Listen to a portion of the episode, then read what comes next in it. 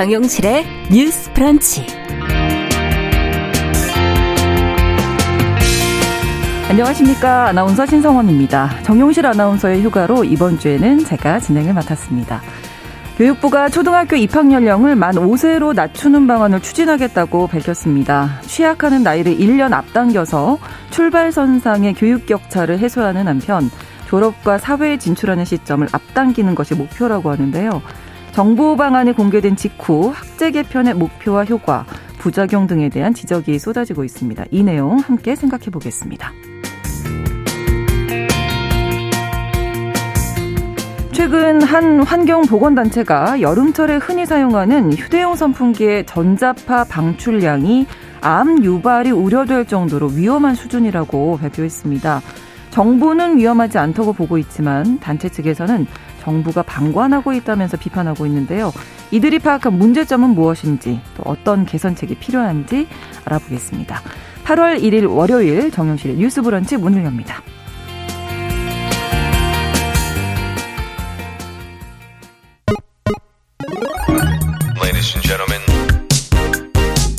새로운 시각으로 세상을 봅니다. 정용실의 뉴스 브런치 뉴스픽. 한 번 더 인사드리겠습니다. 저는 이번 주 뉴스 브런치 진행을 맡게 된 아나운서 신성원입니다. 많은 분들이 유튜브 또 콩 앱으로 들어오셨는데요. 콩에서는 KBS 일라디오 채널 화면에 캠코더 모양 버튼을 누르시면 보이는 라디오를 이용하실 수 있습니다.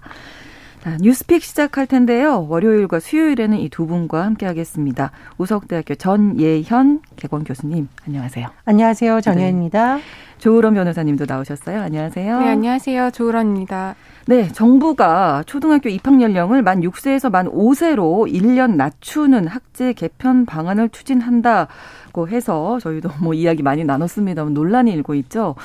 어, 일단은 먼저 뭐 추진하는 이유가 어떤 건지, 어떻게 바뀌는 건지, 전체적으로 어떤 목소리가 나오고 있는지, 전효영 교수님, 먼저 좀 전반적으로 말씀해 주실까요? 예, 지난 7월 29일 교육부의 대통령 업무 보고가 있었습니다. 이를 계기로 학제 개편이 공론화된 건데요. 핵심 내용은 초등학교 입학 연령을 만 6세에서 만 5세로 낮추는 것, 그리고 유치원과 어린이집을 통합하는 내용입니다. 교육부에게 지금 박순애 사회교육부총리 겸 교육부 장관이 직접 발표했던 내용을 요약을 해보면 네. 사회적 양극화의 초기 원인이 교육 격차다. 즉, 취약 연령을 1년 앞당겨서 사회적 약자 계층이 빨리 의무 교육을 받을 수 있도록 하겠다는 겁니다. 음. 그리고 사회적인 합의가 이뤄지면 이르면 오는 2025년부터 네. 조기 입학을 시행한다는 계획인데요. 만약 이렇게 되면 현재 2019년생인 아이들 가운데 일부가 당초 예정보다 1년 일찍 초등학교 입학하게 됩니다. 제가 일부라고 말씀드리는 이유는요. 네. 시행 초기에 이 뭐 교원 수급이나 공간의 문제가 있을 수가 있잖아요. 그렇죠. 네. 그러니까 정부에서 지금 교육부에서 갖고 있는 계획은 4년간 25%씩 입학 연로를 당기겠다라는 겁니다. 음. 설명을 드리면 2025년 입학 때부터 입학 연령을 기존에는 1년입니다. 그런데 이걸 3개월씩 확대한다. 예를 들면 네. 예전에는 2018년에서 1월에서 12월생에 대한 기준을 네. 2019년 1월에서 3월 이렇게 확대하는 식으로 25%씩 아, 단계적으로 확대를 한다라는 건데 일단 찬성하는 입장에 어좀 요약을 해보면 첫 번째로 교육부에서는 입학 시기를 앞당기면 가정의 유아 교육비를 줄이고 국가 교육 책임 의무가 강화된다라는 거고요. 네. 또 교육계 일각에서는 예전보다 아이들 지적 영역도 높아지고 전달 기간도 빨라졌기 때문에 입학 연령을 낮추는 것이 적절하다라는 의견도 나오고 있다라고 합니다. 또 지금 저출산 고령화이니까 노동 인구 감소가 줄어든다라는 우려가 제기되고 있는데 네. 초등학교 취약 연령이 낮아지면 청년 시층이 노동시장에 진입하는 나이도 아마 상대적으로 같이 낮아질 수 그렇죠. 있잖아요. 네. 이런 부분에서 필요하다라는 어, 의견도 나오고 있습니다. 하지만 지금 일부 학부모들과 교원단체, 학원에서 음. 굉장히 반발하고 있는데요. 네. 그 이유는 첫 번째는 지금도 선행교육, 조기교육이 문제인데 초등학교 음. 입학 연령을 낮추면 더 당기는 거 아니냐. 오히려 더 어린 나이부터. 그렇죠. 그러니까 네. 아이들의 스트레스도 커지고 학부모들의 네. 부담은 오히려 더 늘어난다. 이렇게 지적을 하고 있는 거고요. 네. 두 번째는 유아기의 특성이 전혀 안 맞는다는 겁니다. 음. 지금도 1년 일찍 입학할 수 있는데 그 수가 그렇게 많지 않다라고 해요. 그 네. 이유는 할 수는 있지만 아이들이 어린 나이에 들어가서 이른바 형, 누나, 언니들과 경쟁하는 게 굉장히 힘들고 버거워할 수 있어서 학부모들이 오히려 선택하지 않는 건데 네, 네. 왜 굳이 국가가 나서서 이렇게 하냐라는 지적이 음. 나오고 있고요. 또 다른 단체에서는 4년간 결국은 수도권 중심으로 과밀 학급이 생길 거라는 거고요. 음. 제가 이제 25%씩 단계적으로 한다라고 하지만 그 학생들 같은 경우에는 겹치게 됩니다. 그럼 이 시기에는 아이들이 오히려 경쟁이 너무 심해져서 네. 결국은 나중에 대학 입시에서도 이 학생들은 아. 치열한 입시 경쟁률이 더 높아진다 음. 이런 문제가 있다라는 겁니다. 어쨌든 일부 단체들은 기자회견을 통해서 이런 안을 정부가 처리해야 된다고 주장하고 있다고 하는데요. 앞으로 어떻게 논의가 진행될지 지켜봐야겠습니다. 네. 저는 뭐 이 문제에 대해서 제, 저희 아이가 지금 만 5세 거든요. 아직 생일이 안 지나서 7세인데 만 5세. 그래서 저도 이 뉴스를 열심히 좀 찾아보고 했는데 일단 처음에 딱 들었던 생각이 왜 어떤 이야기도 한 번도 안 나왔었는데 갑자기 발표가 됐지? 지였어요. 아마 많은 학부모님들이 비슷한 생각이실 것 같고 뭐 사회적 합의라든지 의견 수렴 과정이 없이 선 발표 후 합의를 전제로 발표한 것에 대한 비판이 있는데 이 부분에 대해서는 어떻게 보십니까, 조일현 변호사님? 네, 저도 이게 예전부터 우리가 이 부분에 대해서 논의를 해왔던 게 아니라 지금 갑자기 어떤 대통령과의 발표에 있어서 네. 교육 정책을 뭐 4년 뒤에 시행을 하겠다. 음. 그리고 그에 그와 관련한 뭐 세부적인 방안이라든지 세부적인 제도는 앞으로 국민적 합의를 도출해 내겠다라는 네. 입장인 거잖아요. 그 부분에 대해서 굉장히 놀랐습니다. 일단 교육 같은 경우는 헌법에도 이제 규정이 되어 있고 우리나라의 4대 권리이자 의무입니다. 그렇죠. 교육 같은 경우는. 그렇죠. 그렇게 굉장히 우리나라에서 중요한 역할을 하고 있는 부분인데 이 교육에 대해서 어떤 정책이라든지 제도가 변하게 되면 정말 우리나라에서 여론이 굉장히 들끓거든요. 그렇죠. 이런 네. 거를 충분히 예상을 할 수 있었음에도 불구하고 국민적인 합의나 사회적인 토론 없이 정책을 일단 선 발표를 하, 한그 부분에 대해서는 굉장히 많은 아쉬움이 있습니다. 네. 그리고 또 하나는 지금 정부에서 말을 하고 있는 논리가 좀 약하다고 생각을 하는데요. 음. 교육 격차, 뭐 사회 격차를 네. 해소하기 위해서 아이들의 취향 연령을 지금 낮춘다라는 입장인데 음. 사실 그 부분 관련해서는 꼭 교육 연령을 그러니까 취향 연령을 낮추는 것뿐만 아니라 네. 다른 대안을 통해서도 충분히 사회적인 격차라든지 교육 격차를 해소할 수 있는 부분이 있습니다. 네. 그럼에도 불구하고 뭐 다른 것들 교수님께서도 말씀을 하셨지만 아이들의 발달 과정이나 이런 것들을 충분한 음. 논의 없이 연구 없이 그냥 5세로 낮춘다는 그런 부분에 대해서는 굉장히 많은 아쉬움이 남는 발표. 인것 같습니다. 네, 정 교수님 주신 말씀. 굉장히 유명한 이명남 건축가가 연설 네. 이제 강의를 제가 본 적이 있는데 이런 표현을 쓰시더라고요. 우리나라에 5대 종교 있다. 어, 불교, 기독교, 네. 천주교, 나머지 2대 종교 뭐냐 부동산, 교육.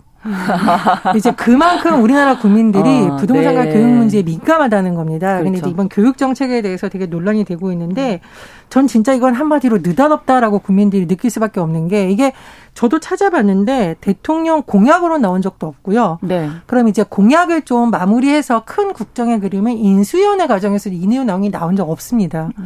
그런데 갑자기 교육부에서 첫 업무 보고를 대통령한테 하면서 이렇게 하겠다라고 하고 대통령은 신속하게 강구하라고 하니까 학부모들은 굉장히 음. 불안할 수밖에 없다. 그래서 이 논의 과정에서 굉장히 좀 졸속 논란이 있을 수밖에 없고 과거 정부 회사를 찾아봤더니 이명박 정부 박근혜 정부에서도 이걸 검토했었는데 안 했던 이유가 이런 여러 가지 논란과 지적이 나왔었기 때문이라고 하거든요.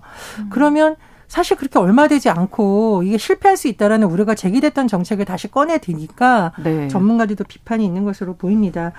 그리고 저는 이제 세 번째로 가장 지적하고 싶은 것이 부모님들의 입장에서 가장 걱정하는 것이 음. 지금도 애들이 공부 때문에 잠 못 자고 밥도 제대로 못 먹고 조기교육 그렇죠. 시달리는데 네, 네. 의무교육 연령을 낮추는 것이 과연 공교육에 편입을 빨리 하게 해주는 것인지 음. 아니면 아이들과 학부모로 하여금 공부에 더 시달리게 하는 것인지 헷갈린다. 근데 제가 보기엔 후자를 우려하는 분들이 맞는 것 같습니다. 그렇죠. 그래서 앞으로 좀 더 의견 수렴이나 여러 가지 전문가들의 조언을 받아들여서 재정비를 할 필요가 있다고 생각합니다. 네, 그리고 제가 또 한 가지 음. 덧붙이고 싶은 게 있는데 지금 교육이 너무나도 중요한 문제인데 이거를 사회적 합의 없이 발표한 것이 아니냐라는 음. 지적을 아까도 말씀을 드렸는데요. 네. 그거에다가 이제 덧붙여서 한 가지가 더 지금 이 연령을 낮추기 위해서는 정책으로만 되는 것은 아닙니다. 그럼요. 왜냐하면 지금 교육 기본법에 의무 교육과 관련된 규정이 있어요. 음. 우리나라 의무 교육은 6년의 초등 교육과 3년의 중등 교육으로 한다. 이렇게 되어 있고요. 네. 초중중 교육법에 보면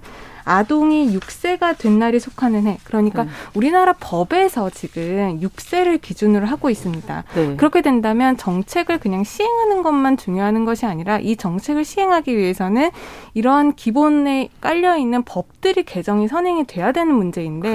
이법 네. 개정이라는 것은 국민들의 사회적 합의도 물론 중요하지만 여당과 야당이 이게 합의가 돼야 법안이 통과가 돼서 시행이 될 음. 수가 있는 부분이잖아요.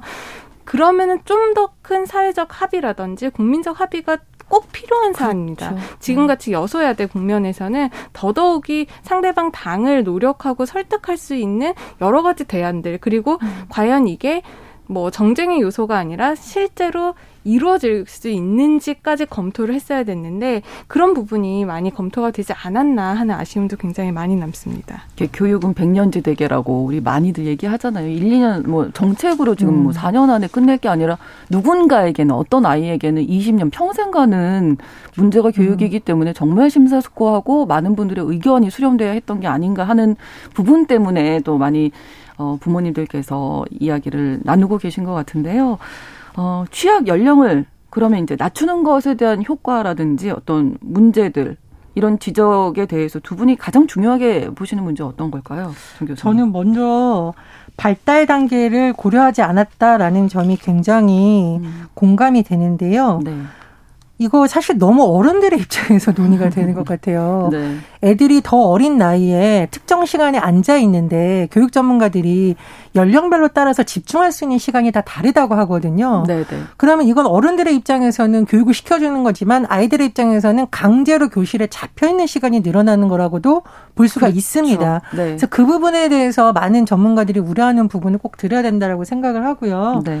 두 번째로 공교육을 좀 강화한다라고 하고 얘기를 하고 있지만 그렇다면 초 초등학교에 들어가기 전에 네. 유아들에 대한 공교육을 강화하면 되지 그렇죠. 왜 굳이 초등학교 네 네. 의무교육 시스템에 편입을 시키냐는 음. 겁니다. 예를 들면 유치원은 보내도 그만 안 보내도 그만이지만 네. 의무교육이라는 거는 부모들이 마음대로 선택해서 보내고 안 보내고 할 수가 없고 무조건 가야 되는 무조건 해야 되는 네네. 겁니다. 그러니까 부모들이 지금 더 반발하고 있는 거거든요. 그런 부분에 대한 의견을 좀 세심하게 드려야 된다고 생각을 하고요. 네. 참고로 이제 저도 옛날에 조기 입학 선택해서 한 분들의 사례를 조금 취재를 해봤는데 음. 이거 제가 아는 분이 본인의 사례 좀 얘기해 주라고 했는데 네.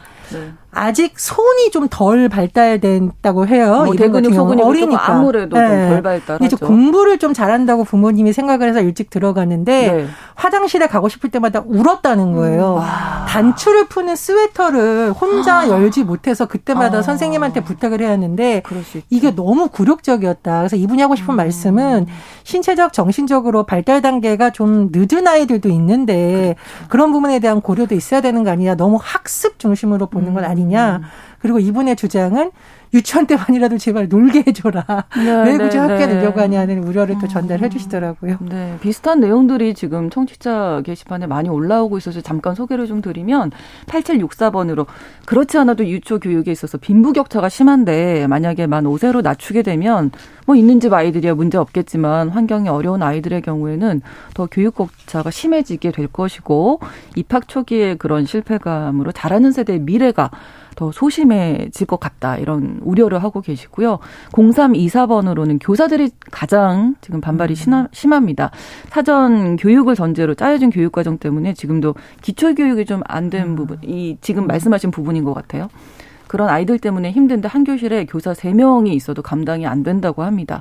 애들을 스파르타 교육 시킵니까? 이렇게 예, 말씀해 주셨고 7910번으로는 초등 입학 연령 낮추는 일 국민 합의가 꼭 필요합니다. 이렇게 한 줄로 또 남겨주셨네요.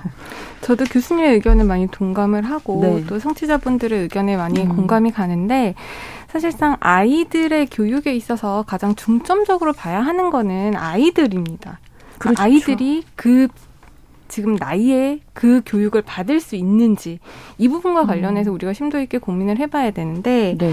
그 사실 유아원이나 유치원, 어린이집 이런 곳 같은 경우에는 아이들의 어떤 교육을 하고 학습을 위한 음. 공간이라기보다는 네. 아이들의 생활 음, 생활 그렇죠. 교육 네. 아니면은 아이들의 안전을 위해서 네. 부모님 대신 양육을 주로 네. 담당하는 곳이고요. 초등학교만 해도 아이들이 일단 학습 그리고 우리나라 법에서도 의무 음. 교육이라고 음, 되어 있기 그렇죠. 때문에 교육에 조금 더 학습에 음. 조금 더 중점을 두고 있는 방안이 맞습니다. 그런데 지금 뭐 아이들이 예전 아이들에 비해서 발달이 좀 빠르다. 아니면은 아이들이 여러 가지로 요즘은 정보를 습득하는 음. 환경이 많이 지금 노출이 되어 있기 때문에 네. 아이들이 학습을 그만큼 할 수 있을 것이다. 라고 네. 주장을 하고 계시는 분들도 있겠지만 그 부분 관련해서는 뭐 저도 교육 전문가가 아니고 음. 아이들의 정서적인 발달 전문가가 아닌 이상 어느 정도 단언할 수 없겠지만 지금도 5세 입학이 가능하거든요. 그렇죠. 그런데 네네. 2%가 즉 0.1% 음. 정도밖에 안 된다고 음. 합니다. 네. 그 부분은 사람 많은 사람들이 아이가 어느 정도의 학습을 받아들이기 위해서는 음. 어느 정도의 발달 과정이 필요하다라는 걸 인지하고 있기 때문에 네 네. 지금 그렇다고 보는 보는 게 합리적일 것 같고요. 음. 만약에 취향형 연령을 낮춘다라고 한다면 이렇게 어떤 정책을 내세워서 그거를 무리하게 추진을 하는 것보다는 네. 그와 관련한 인력 보충, 재원 보충, 공간 그렇죠. 보충 이런 것들이 먼저 선행을 돼서 그런 것들에 대해서 충분히 마련이 되고 그런 부분들로 국민들을 설득하고 음. 여러 가지 노력을 하는 모습이 더 필요하지 않을까 그런 생각이 많이 듭니다. 네, 저는 가을쯤 되면 이제 저희 아이 한 3, 40분 앉아 있는 연습 한 번씩 시켜볼까 생각하고 있었는데 그 전에는 그냥 생각해도 어, 좀 어려울 것 같은데 이런 생각이 좀 들어서요. 그렇다면 우리가 이제 뭐 비판만 할 것이 아니라 뭐 어떤 대안이 있을까요? 교육 격차를 해소하고 예를 들자면 뭐 이런 입학 연령을 낮춘다 아이들을 정말 위한 교육을 위해서 뭐 다른 창의적인 대안이 혹시 생각나는 게 있으시면 저는 저 네네. 같은 경우는 의무 교육의 연령을 좀 낮추는 겁니다. 의무 교육이 이제 초등등 교육 뿐만이 아니라 네. 유치원, 유아원을 음. 의무 음. 교육화를 하는 겁니다. 아, 그렇게 되면은 아이들의 그런 돌봄의 부재라든지 네. 아니면 교육이나 양육에 있어서의 사각지대를 조금 메꿀 수가 있거든요. 음. 그리고 아이들이 학교를 들어가기에 앞서서 뭐 과도기라고 할까요? 학교 네. 생활에 적응할 수 있는 그런 유아기 유치원에서의 어떤 의무 교육을 조금 더 강화를 한다면 네, 네. 지금 정부에서 음. 말을 하고 있는 뭐 사회적 격차, 교육 격차 네. 그거를 오히려 조금 더 해소할 수 있는 방안이 되지 않을까 생각을 합니다. 네. 저는 맥락은 같은데 의무 교육 연령을 낮추는 것보다는 네. 현재 있는 유치원이라든가 이런 음. 데서의 공공성을 강화하는 쪽으로 가는 게 조금 더 음. 저항이 덜하지 않을까 생각이 들거든요. 음. 그리고 의무 교육이 되면 여러 가지 학제 시스템 시스템이나 이런 것도 이제 국가 차원에서 관리가 되고 학부모들도 그렇죠. 그런 것을 좀 탄력적으로 운영하기는 어려우니까 그런 식으로 단계적으로 한 다음에 음. 하면 어떨까 생각이 들어요. 그런 생각이 네. 들고 또 하나 제가 이제 해외 사례를 보면 OECD 중에 영국, 호주, 아일랜드, 뉴질랜드는 만 5세에 취약을 하는데 미국, 프랑스 26개국은 만 6세 입학 시스템이고요. 음, 네. 일부 나라들이 초등학교에서 컴퓨터 교육 시키지 말라라는 말이 한동안 사회적으로 어. 완전 우리가 생각하면 시대적 흐름과 거꾸로인 네, 거죠. 네, 네, 그러나 거꾸로 이 나라에서는 음. 앞으로 모든 사람은 컴퓨터를 잘해야 되는 것이 아니라 네. 창의력이 더 중요하다라고 강조를 그렇죠. 했다라고 합니다. 음. 그러니까 이것이 정답은 될수 없겠지만 네. 우리가 너무 교육의 목적이 지금 뭐 교육부나 일부 관계자들이 말하는 거 보면은 학습 그리고 사회에서 필요한 일꾼 양성 여기에 너무 초점이 맞춰서 가면 저는 창의력 음. 교육은 논의가 될 수 없다라고 그렇죠. 생각을 해요. 그래서 시대에 맞는 그런 부분에 같이 넣어서 논의가 되어야지 좀 활발한 논의가 되지 결론을 그렇게 내놓고 시작하면 결국 똑같은 음. 답이 나오지 않을까 싶습니다. 그래서 네. 뭐 교육위원회에서 잘 꾸려서 이런 거 하자라는 얘기도 나오는데 네. 그런 부분에 좀 다양한 분들이 참여해서 도대체 지금 시대의 교육이 무엇인지에 대한 정말 필요한 교육으로 네, 됐으면 좋겠습니다. 많이 나눴으면 좋겠고요. 이 이야기 하다 보니까 시간이 너무 많이 지나요. 저희 아이템 하나 더 있거든요. 고양시에 서울시 기피 시설이 많이 설치돼 있어서 이걸 다 가져가라. 이런 목소리 나오고 있다면서요. 어떤 상황인가요? 네, 그렇습니다. 한준호 더불어민주당 국회의원이 29일 기자회견을 열고 그동안 고양시에 운영하던 서울시 기피 시설들을 서울시로 이전해야 한다라고 촉구를 했습니다. 이와 같은 기자회견이 일어난 배경에는 두 가지 이유가 있습니다. 이제 첫 번째는 서울시와 인접한 지금 고양시에 서울시의 기피 시설들이 굉장히 많이 있습니다. 네. 예를 들면 서울시립 승하원이라든지 뭐 서울시립 백제묘지 그리고 서울시 난지물재생센터 은평 차고지, 은평 광역자원순환센터 이런 주민 기피 시설들이 서울시 시설인데 지금 고양시에 많이 네, 있거든요. 네, 네. 그러니까 이 부분과 관련해서 여러 가지 보상이나 이런 것들이 예전부터 논의가 되었지만 제대로 이루어지지 않고 있기 때문에 이걸 서울시로 가져가라라는 음. 논의가 나온 것이고요. 또 한 가지는 최근에 이제 박강수 마 포 구청장이 이제 3기 신도시 고양 창릉 공공주택지구 개발 사업으로 창릉에 있는 레미콘 공장 그리고 폐기물 업체가 인근 고양시 현천 공공주택지구로 이전하는 계획을 백지화할 것을 촉구를 했거든요. 음, 네. 이것은 뭐냐면 고양시에 있는 어떤 주택 사업에 있어서 뭐 여기도 또 기피 시설이라고 할 수 있는 그 폐기물 업체나 레미콘 네, 공장이 네. 현천동으로 이전을 하게 되는 건데 이 현천동이 마포구와 인접해 있는 거예요. 그러니까 아. 마포구 쪽에서 우리 쪽으로 가까이 가져오지 아, 말라. 오지 말아라. 하니까 고양시에서는 서울시에 있는 기피 시설도 고양시에 이렇게 많은데 아. 그럼 서울시 거 가져가라. 네. 지금 이렇게 다투고 있는 겁니다. 이거 어떻게 좀 해결해야 할까요? 이거 뭐 수도권 그 매립지 관련 갈등이 또 한 10여 년 정도 네. 이렇게 계속돼 왔었는데 그런 생각이 좀 나네요. 이 제가 찾아보니까 이게 수십 년간 갈등이 맞아요. 있었던 거고 네, 네. 2012년에 고양시하고 서울시하고 상생발전 공동 합의문을 한번 발표를 했습니다. 음. 그리고 2019년에 공동 협의체를 구성하기로 했는데 뭐 이제 지방선거로 자치단체도 바뀌고 하니까 이게 좀 유야무야 됐다는 지적이 나오거든요. 그래서 과거에 어쨌든 상생 협력을 하기로 한 번 했으니까 네. 그런 걸 다시 좀 살리는 쪽으로 해서 음. 원만하게 좀 협의가 돼야 된다라고 보고요. 저는 이 문제가 풀려면 서울시의 태도가 되게 중요하다고 음. 생각을 해요. 사실 이 문제뿐만 아니라 뭐 송전로 문제, 뭐 네. 물관리 문제, 개발 네. 관련한 모든 문제가 지방에서 보기에는 수도권을 위해서 너무 우리에게 희생을 하고 있다, 강요하고 있다. 음. 그러니까 재산권, 건강권을 침해받고 있다는 주장이 나오고 있기 때문에 이 부분에 대해서는 일단 서울시하고 고양시 차원에서 협의체를 만들어서 의논을 하는 방안이 좀 현실적이지 않나 그런 생각이 듭니다. 뭐 예를 들면 지방에 있는 원자력 발전소 뭐 이런 것들도 서울이나 수도권 어, 주민들을 위한 거다. 근데 왜 지방에 있냐? 뭐 이런 얘기도 좀 다른 얘기긴 하지만 어떻게 좀 근본적인 고민을 좀 해본다면. 이건 교수님께서도 네. 지금 서울시의 의제가 가장 중요하다라고 말씀을 예, 예. 하셨지만 서울시의 어의 의지가 지금 10여 년 넘게 계속 약한 거는 사실이거든요. 그렇게 된다면은 이건 서울시와 고양시가 두 당사자만 해결할 수 있는 문제는 아닌 것 같습니다. 음. 이게 전체적인 수도권의 문제 그리고 네. 나아가서는 국가 전반의 문제라고도 음. 볼 수가 있거든요. 그렇기 때문에 그 중앙 정부 차원에서도 네. 이 부분에 대해서 중재를 하려는 노력이 음. 적극적으로 개입이 되어야 양측 간의 어떤 갈등 해결이나 원인 해결 그리고 음. 나아가서는 이게 2012년에 공동 합의문이 있었지만 이게 제대로 이행되지 않아서 지금 더큰 문제거든요. 음, 그렇죠. 그 안에는 뭐 적절한 보상이라든지 음. 그러한 시설 같은 것들이 현대화 이런 것들이 들어있기 때문에 네. 이런 것들을 잘 이행을 할 수 있도록 중앙정부 차원에서도 적극적인 노력과 개입이 필요하지 않을까 그런 생각이 듭니다. 네, 정 교수님. 지금 말씀해 준 것이신 것처럼 송전탑 사업 같은 경우에도 저는 깜짝 놀랐는데 그 지역에 공급하는 전력의 문제가 아니라 네. 오히려 수도권 수도권에 공급하는 문제 때문에 지금 지역에 송전탑이 세워지는 경우가 더 많다. 왜냐하면 전국의 전기 소비량을 봤더니 경기도가 가장 많다라고 해요. 아, 그래요? 예. 그런데 대부분의 지금 송전탑은 뭐 아시겠지만 음. 그 유명한 밀양 송전탑 비롯해서 전국에 69개가 있는데 네. 각 지역마다 이것 때문에 내부 갈등이 일고 또 중앙 정부하고 싸우느라고 일고 이런 문제가 있었는데 네. 따지고 보니까 이것이 가장 많이 쓰는 곳은 서울 경기라는 거죠. 음. 그래서 뭐 교수님 말씀에서 제가 변호사님 말씀에 굉장히 공감하는 것은 중앙 정부 차원에서의 논의 되게 필요합니다. 문제는 중앙 정부가 대부분 지역끼리 알아서 하라고 하는 경우가 많아요. 그래서 그렇게 중재는 예, 필요하다. 예, 그런 중재 차원이 필요하다고 좀 생각을 합니다. 알겠습니다. 뉴스픽 오늘 조 우련 변호사 전혜연 교수님 두 분과 함께했습니다. 고맙습니다. 감사합니다. 정용실의 뉴스 브런치 1부 마치고요. 바로 2부로 돌아오겠습니다. 11시 30분부터 일부 지역국에서는 해당 지역 방송을 보내드립니다.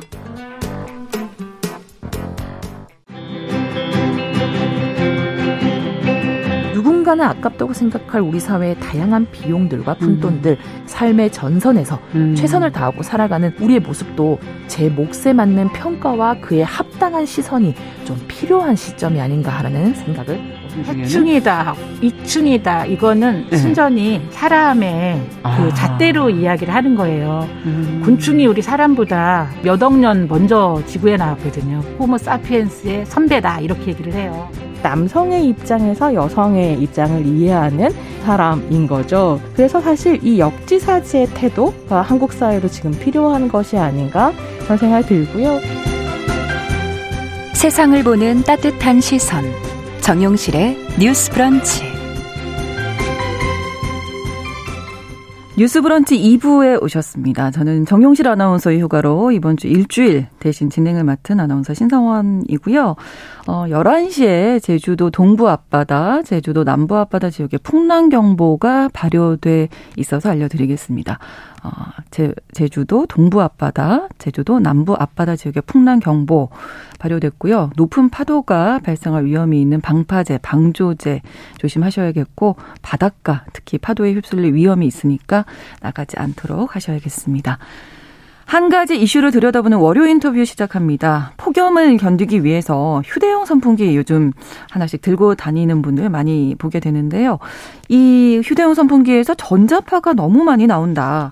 안전 기준을 바꾸고 감독해야 한다고 지적하는 환경단체 보고서가 있었습니다. 보도를 통해서 이 내용 간략하게 접한 분들도 계실 텐데요. 오늘 좀 더 자세한 이야기 들어봅니다. 환경보건시민센터 운영위원이신 방송통신대 환경보건학과 박동욱 교수 전화 연결돼 있습니다. 안녕하세요, 교수님.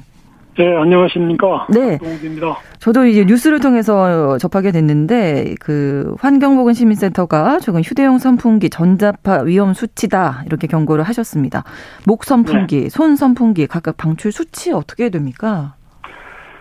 어 전반적으로 좀 다른 제품과 비교해서 설명을 드리면 네네. 어, 일반적으로 생활 제품에서 많이 나오는 것들이 이제 전기 담요, 헤어 드라이기인데 네.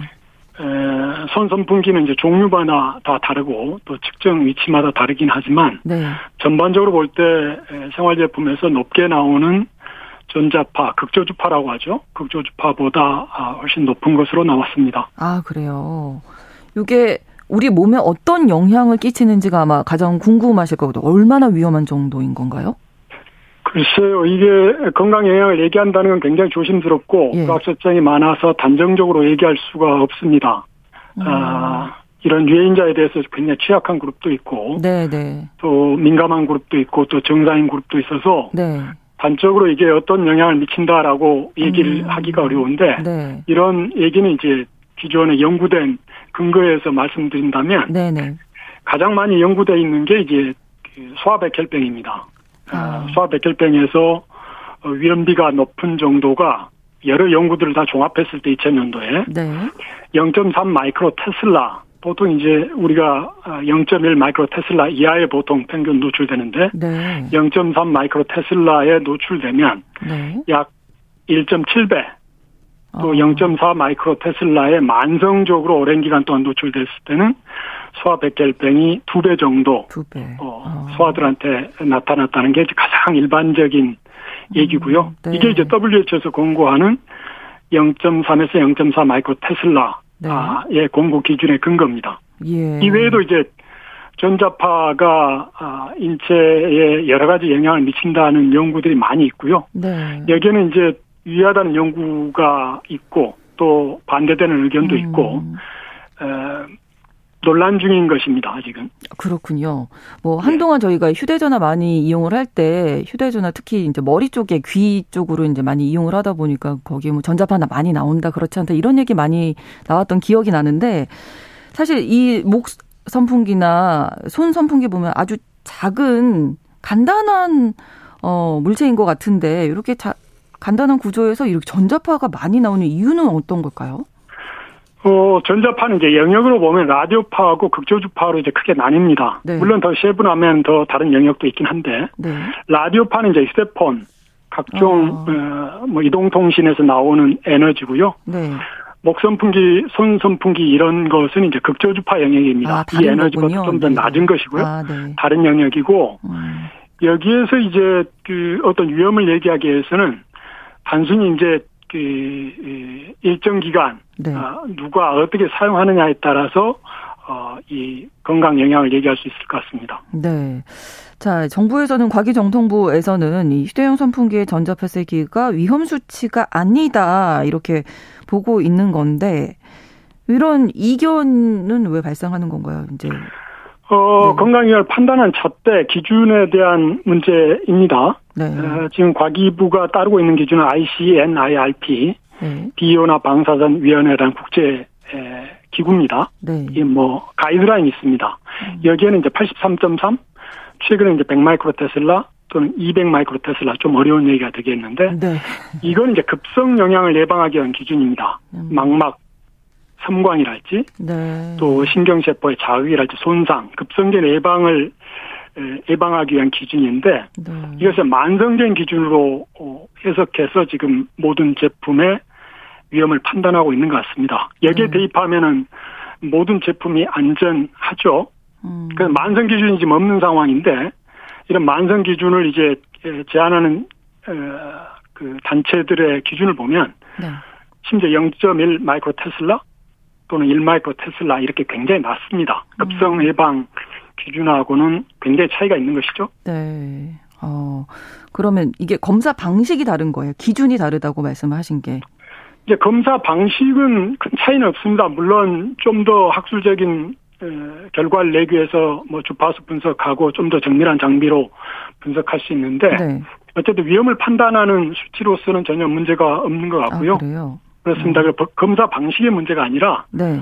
이 수치를 나오는 위험의 측정치를 네. 어디 기준에 비교해서 판단할 거냐 아, 여기에 따른 것이죠. 이 과기정통부에서 이 사용하는 장비 그러니까 예를 들면 주파수 대역에 맞는 계측기로 측정을 해야지 시중에 파는 임의의 계측기로 측정을 하면 정확하지 않다라고 해서 드리는 질문이거든요. 정확도 측면에서는 그러니까 위험을 판단하는 수치로 손색이 있냐 없냐의 판단이고요. 예. 물론 이제 과기부 말처럼 좀 더 위험의 속성을 알기 위해서 네. 주파수를 분석하고 좀 더 엄밀한 측정치를 내기 위한 장비를 사용할 수 있는데 그렇다고 해서 위험이 뭐 음. 달라지거나 네. 그러진 않는 것 같습니다. 위험은 있다.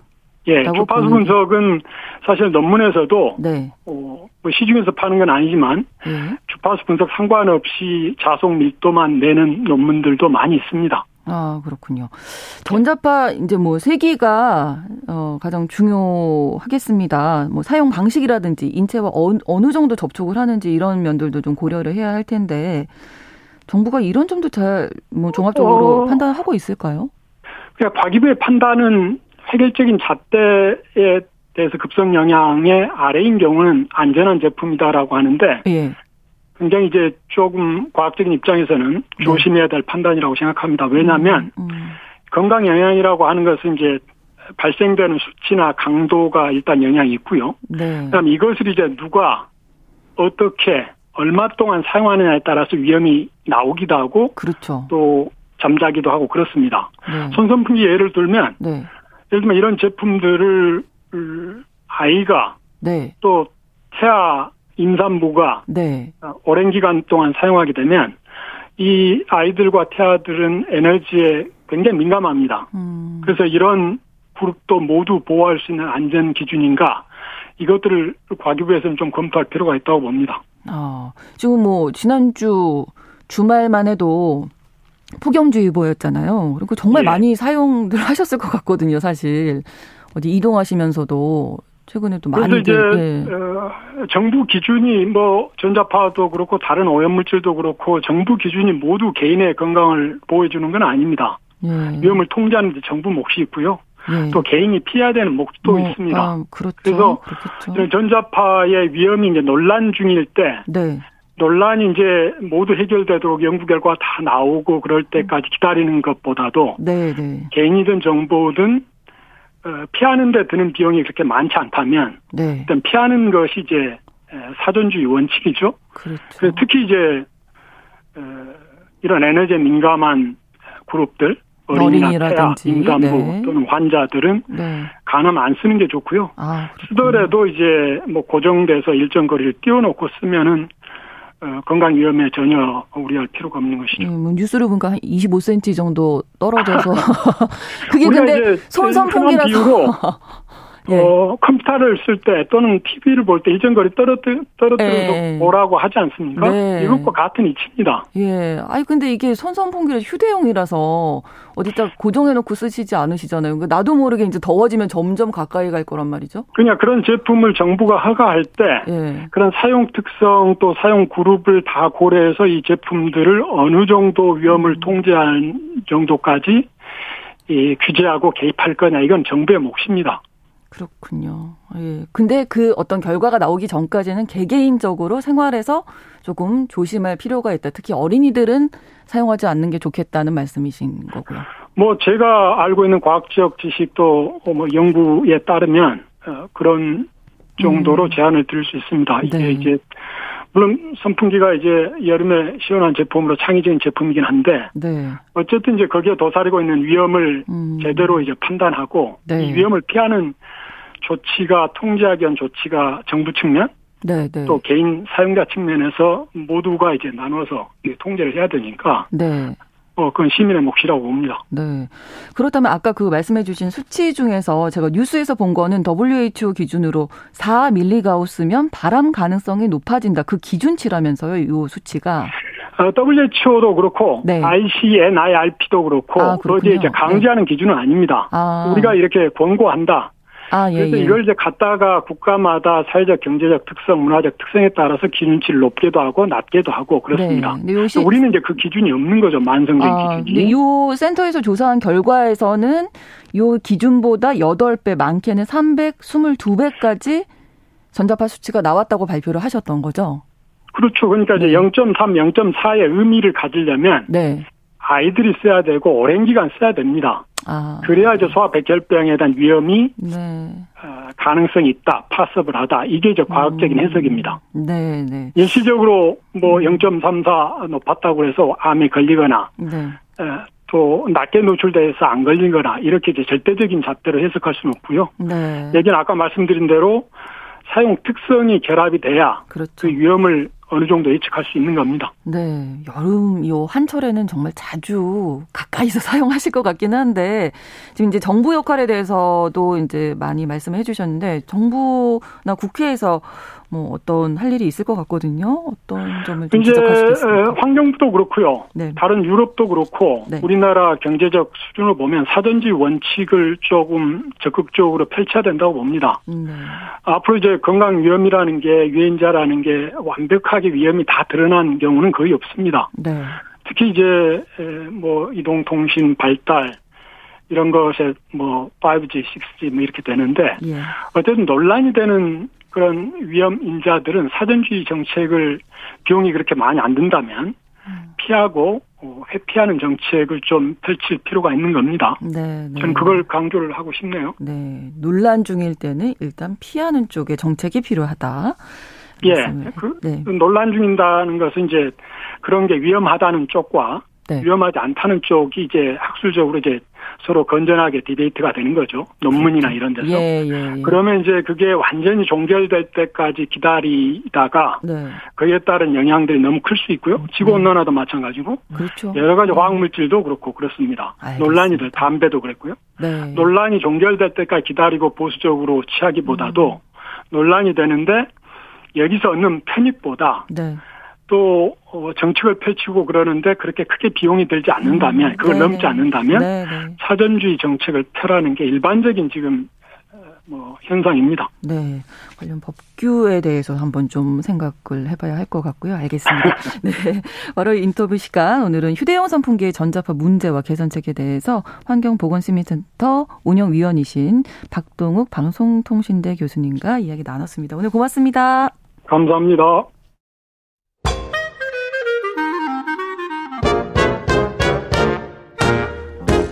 모두가 행복한 미래.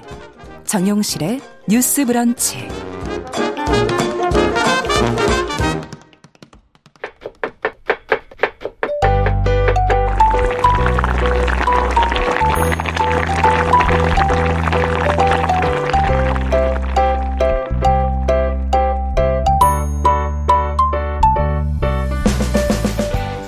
음식과 식문에 관한 이야기, 정보를 재미있게 전해드리는 시간이죠. 건강한 식탁 홍신의 요리연구가와 함께하겠습니다. 어서 오세요. 네, 안녕하세요. 전화 연결이라고 되어 있는데 직접 와주셔서 맞습니다. 아우 네, 이렇게 네. 예, 제가 몇 번 대타를 했는데 계속 못 뵀거든요.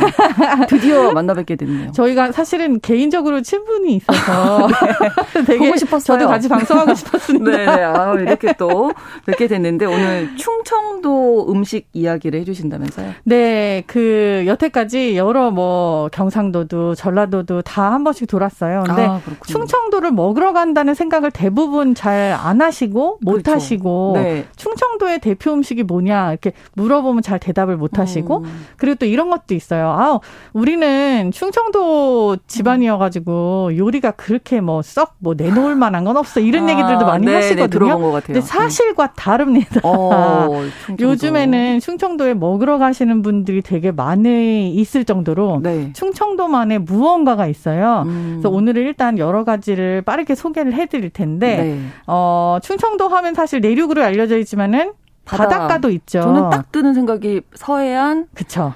꽃게, 아. 뭐 조개 뭐 이런 거 생각나는데요. 맞습니다. 지금은 사실 꽃게철이 아니죠. 그쵸, 지금 이제 금어기이기 지금은. 때문에 네. 지금 못 잡고 있고 음. 이 시기가 지나고 나서 8월 말 금어기가 지나면 네. 그때 이제 살이 통통하게 오른 숙게를 먹는 그런 와. 철이 되잖아요. 예. 근데 이제 게 하면 태안이 생각나고 네. 보령에서부터 태안까지에 걸쳐서 있는 우리나라의 전통 음식 같은 옛날 토속 음식이 있어요. 음, 네. 가서 그쪽에서만 먹을 수 있는 것 중에 하나가 개국지. 아 들어봤어요. 그쵸. 개국지. 대부분 개국지 뒤에 무슨 글자가 붙냐 하면은 네. 짜. 그렇 군요. 그렇죠. 근데 어뭐 오락 프로그램이라든지 네, 맞기행 프로그램들에서 개국지를 다룰 때 네. 대부분 약간 이렇게 모양을 보면 꽃게 찌개 같은 형태로 나와요. 예, 예, 근데 예. 사실은 개국지라고 하면은 꽃게가 들어 있거나 안 들어 있거나 상관이 없지만 음. 큰 꽃게가 막 우리가 막 살을 발라 먹을 정도의 그런 꽃게가 들어 있는 것보다는 아. 꽃게장 국물하고 그걸로 담근 김치를 숙성해서 넣는 거기 때문에 아. 게 형태를 찾아보기보다는 김치 국물에 약간 게 숙성 음. 국물이 들어가서 조금 아. 짜다. 아. 이런 정도로 보시면은 더 맞아요. 전통적으로는. 아, 약간 김치찌개 느 낌. 꽃게 김치찌개입니다. 음, 근데 꽃게 꽃게장 향이 나는? 국물로. 맞아요. 어우, 갑자기 침이 지금. 그렇죠. 너무너무. 감칠맛이 되게 그러니까 짜다라는 게 음. 어떻게 보면은 그 감칠맛이 아주 극도에 달해 있는 그런 상태이기도 하면서 그렇죠. 우리가 미역국 끓일 때 흔히 그냥 좋은 간장만 있으면 돼라고 하지만 조금 더 감칠맛을 내려고 하면은 까나리 액젓이나 멸치 아, 액젓을 그렇죠. 같이 넣어서 만들잖아요. 근데 이게 게장 국물이라고 하면 약간 게 액젓 같은 그런 형태로 음. 발효가 돼 갖고 좀 짜게 된 게 들어가는 거예요. 네, 네. 옛날에는요 실제로 게를 잡으면 그러니까 이 근처에서 개국지가 많이 있었던 이유 중에 하나가 네. 게가 진짜 많이 잡혔잖아요. 그렇죠. 그 게를 잡으면은 이렇게 큰게 같은 거는 잘 먹지만 음. 약간 애매한 게나 종자가 조금 다른 게들이 있어요. 껍질이 얇은 거나 이런 네, 것들. 네. 그런 것들을 김치랑 소금이랑 같이 배추랑 소금이랑 같이 묻어버린 거예요. 아. 그게 이제 그쪽의 게장인 거죠. 아, 그 국물로 그래요. 같이 김치찌개를 끓이는 게 개국지였던 거예요. 아. 그래서 지금 제가 한번 한 10년 정도 전에 경험한 아주 작은 서산에 있는 식당이 하나 있었어요. 근데 그 집이 개국지 전문점이 아닌데 네. 그냥 동네 밥집이거든요. 근데 거기에서 백반을 시키면 네. 조그만. 종지에 개국지가 나오는 거예요. 어. 근데 실제로 되게 묵은지 찌개처럼 생겼고 음. 김치가 잘라져 있지 않고 기다란 거에 아. 그걸 먹으면은 쭉 찢어서 먹으면은 게 맛이 음. 엄청나게 나는 거예요. 그러니 이게 진정한 밥도둑인데다가 어우, 밥을 두 그릇에다가 그 옆에 그 나물들하고 같이 먹으니 얼마나 행복했겠어요. 아. 예. 이게 약간 요쪽 태안 아. 서산 요쪽의 음식입니다. 네. 개국지 뭐 맛있게 먹는 법이 따로 있나요? 그냥 이렇게 드시면 돼요. 밥이 있으면 됩니다. 힘, 힘 밥만. 네. 밥이 있으면 됩니다. 있으면 그냥 뭐다 드실 수 네. 있는. 개국지 약간 감칠맛이 아주 뛰어내기 때문에 요거에다가 사실은 기름진 반찬을 더해 주시면은 조금 더 잘 어울려요. 그렇죠.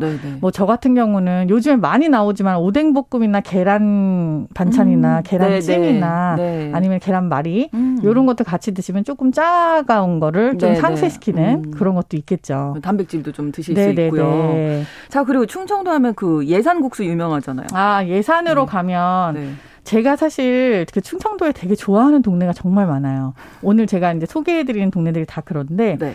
예산 그러면은 생각나는 게 대부분 사과나 뭐 음, 네. 크게 뭐가 없어요. 예산은 오일장도 되게 크기도 하고 음. 또그 예산이 한우도 유명하고. 네. 근데 특별히 뭐가 없었거든요. 음. 근데 예산이 진짜 오래된 자연 건조 국수집이 있어요. 오. 어.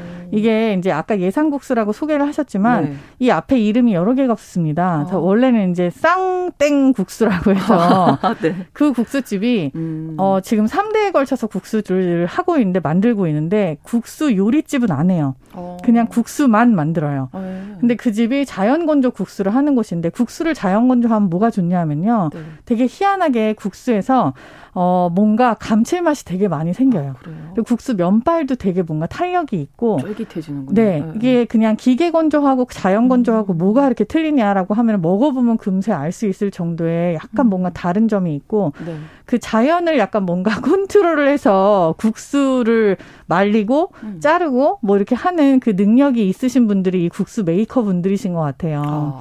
그래서 저는 택배로 시켜 먹거든요. 거의 국수를.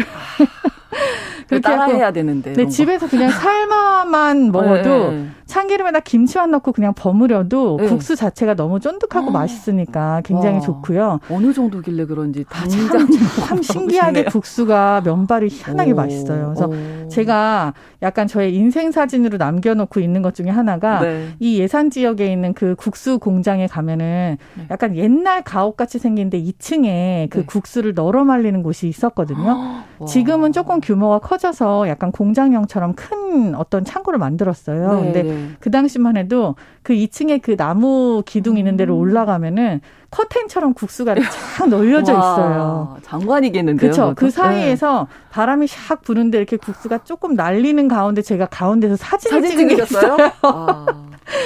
근데 이게 국수의 맛이에요. 또 보고 나니까 훨씬 더 맛있어지고 어, 이 국수 공장은 지금도 그 예산의 장이 서면은 음. 그장 근처에 있기 때문에 방문이 가능하세요. 네네. 그래서 가셔서 한번 보시고 또 그 국수를 납품 받아서 요리를 하는 국수집들이 음. 많이 있어요 근처에. 네. 그래서 가서 국수 드시고 해보시는 거를 좀 추천을 해드리고 싶습니다. 예. 또 예산에 아까 그 사과 유명하다고 말씀해 주셨어요. 사과 와인이 있다면서요? 예산이 그 추사 김정희의 고향이기도 해요. 아. 또 얼마 전에 사실 젊은 사람들한테 더 유명한 거는 백종원 씨의 고향으로 알려져 있기도 한데 그 훨씬 이전에 네. 추사 김정희의 고향이기도 아, 하면서 네. 그래서 이쪽에서 이제 그 추사라는 이름을 붙인 그런 사과 와인들을 음. 생산해내는 그런 곳이 있거든요. 네. 근데 사과로 와인을 만드는 게 되게 기술적으로 쉽지 않고 음. 프랑스에 보면은 그 깔바도스라고 해갖고 사과 네. 증류주들이 있잖아요. 근데 약간 그런 식으로 사과를 가지고 만드는 음. 여러 가지 술을 시도 시도하는 그런 양조장이 있어요. 네. 근데 여기가 농부이면서 양조를 같이 하는 약간 음. 프랑스의 와이너리 같은 형태이기 때문에 어. 가면 사과 체험도 할 수 있고요. 네. 그리고 사과 파이도 먹을 수가 있고 오. 그리고 그 동네가 또 돼지고기가 유명한데 예산 돼지고기가 되게 특이한 점이 사과를 네. 왜 이렇게 파지라고 하는 거 있잖아요. 네, 땅에 떨어지면 팔수 네. 없는 네, 네. 그런 것들을 사료로 써서? 돼지를 기른 오. 곳들이 꽤 있어요. 그 사과 먹인 돼지를 삶아가지고 사과 소스랑 같이 수육을 먹는 오. 그런 것들도 이쪽에서 제공을 오. 해요. 그래서 같이 가셔서 그 농장에 네. 사과 따고 네. 사과 파이랑 수육이랑도 점심을 먹고 그렇게 하고 나서 와인 만드는 걸 보고 음. 그렇게 하고 그 자기만의 와인이 뭐 가능하면 시간이 네, 그렇게 네, 만들어 네. 오셔도 되고 오, 아니면 만들어진 와인을 사 오셔도 되는 그렇죠. 이 농장이 생각보다 규모가 꽤 커서 어. 어, 외국 사람들한테는 이미 엄청나게 유명하고요. 그렇군요. 그리고 이제 국내 사람들도 조금씩 알아가는데 네. 요새 전통주가 엄청 핫하잖아요. 그렇죠. 근데 그 핫해진 그 전통주의 계보 중에 하나를 아주 굵게 아. 이어가고 있는 농장입니다. 보통 와인 포도주만 생각하는데 그쵸. 사과에는 그 사과 향이 나겠네요. 그러면 나요. 소리에서. 그리고 이 집이 블루베리 농사도 짓기 때문에 사과하고 블루베리를 오. 같이 와인을 만들거든요. 네. 근데 되게 특이한 향이 있는 상큼한 음. 향이 있는 그런 와인을 잘 만듭니다. 네. 자, 한 가지 더 알아볼까요? 네. 충주로 가볼 텐데 내륙으로 아. 좀 들어갔네요. 메밀 치킨, 메밀 막국수 네. 맛집이 있다고 하는데. 사실은 가장 유명하고 핫한 한 아이템이 나왔습니다만 저희가 시간이 2분밖에 없잖아요. 그러니까요. 그래서 빠른 시간 주면 네. 메밀 치킨 도대체 뭐냐? 근데 튀김 옷이 밀가루가 맞아. 아니고 메밀가루인가 네, 봐요. 저희가 바깥에 이렇게 밀가루를 해가지고 튀기는 어, 것들을 네네. 네. 그걸 이제 메밀가루를 섞어갖고 튀기는데 이 튀김을 한 메밀 치킨 위에 메밀 싹이 얹어져서 나옵니다. 또. 그래서 이제 같이 먹을 수 있는 거예요. 그러니까 이 근처가 메밀을 많이 재배를 한다는 소리예요. 네. 되게 특이한 거는 이 메밀 치킨 집에서 메밀 네. 막국수를 같이 팔아요. 근데 치킨과 막국수 같이 먹어야죠. 이거. 아주 조화가 좋습니다. 네, 네. 이렇게 막 이렇게 튀긴 거 조금 기름지고 그렇게 하고 약간 상큼하게 씻어주고 네, 네. 국물 딱 마시면 식도까지 다 깨끗하게 내려가고 이렇게 해갖고 어, 잘 조화를 이루는 메밀 치킨을 드시러 충주를 한번 가보시기를 권해드리겠습니다. 네. 시간이 한 1분 남았어. 아직 남았으니까. 튀김 아, 소보로 예, 얘기를 또 안 할 수가 없잖아요. 아, 요즘에 대전을 대전의 튀김 이게 이 대전이 빵이 뭐 특산품처럼 지금 되어 네, 있을 정도로 네. 그 튀김 소보로뿐만이 아니라 뭐 일부러 부추빵. 가시더라고요. 네. 그니까요. 근데 이게 서울에도 있긴 있습니다만 사실 구할 수 있습니다만은 좀 맛이 다르다 이렇게 얘기를 하지만 그럴 리가 없겠지만 대전에서 먹어야 줄 서서 먹어야 맛있는 집이 되어 버렸어요. 음. 그리고 대전의 이 빵집이 너무 유명해지는 바람에 네. 대전 자체 내에서도 본인 지역의 특산품화 같이 홍보를 오. 하는 그런 지경에 이르는 거예요. 네. 근데 실제로 대전 지역이 빵 굽는 기술이 있고 이거보다도 이 제과점 자체의 장인 정신이 음. 그 정도로 뛰어나다라고 보시면 돼서 한번 들려보시기를 꼭 권해드리겠습니다. 네. 대전 역에도 있습니다. 네. 건강한 식탁 오늘 음식 기행 홍신의 요리 연구가와 함께 충청도 다녀왔고요. 다음 주엔 경기도로 가보겠습니다. 다음 주에 뵙겠습니다. 고맙습니다. 감사합니다. 네. 정용실의 뉴스 브런치 8월 1일 월요일 순서 마칩니다. 저는 내일 오전 11시 5분에 다시 찾아오겠습니다. 고맙습니다.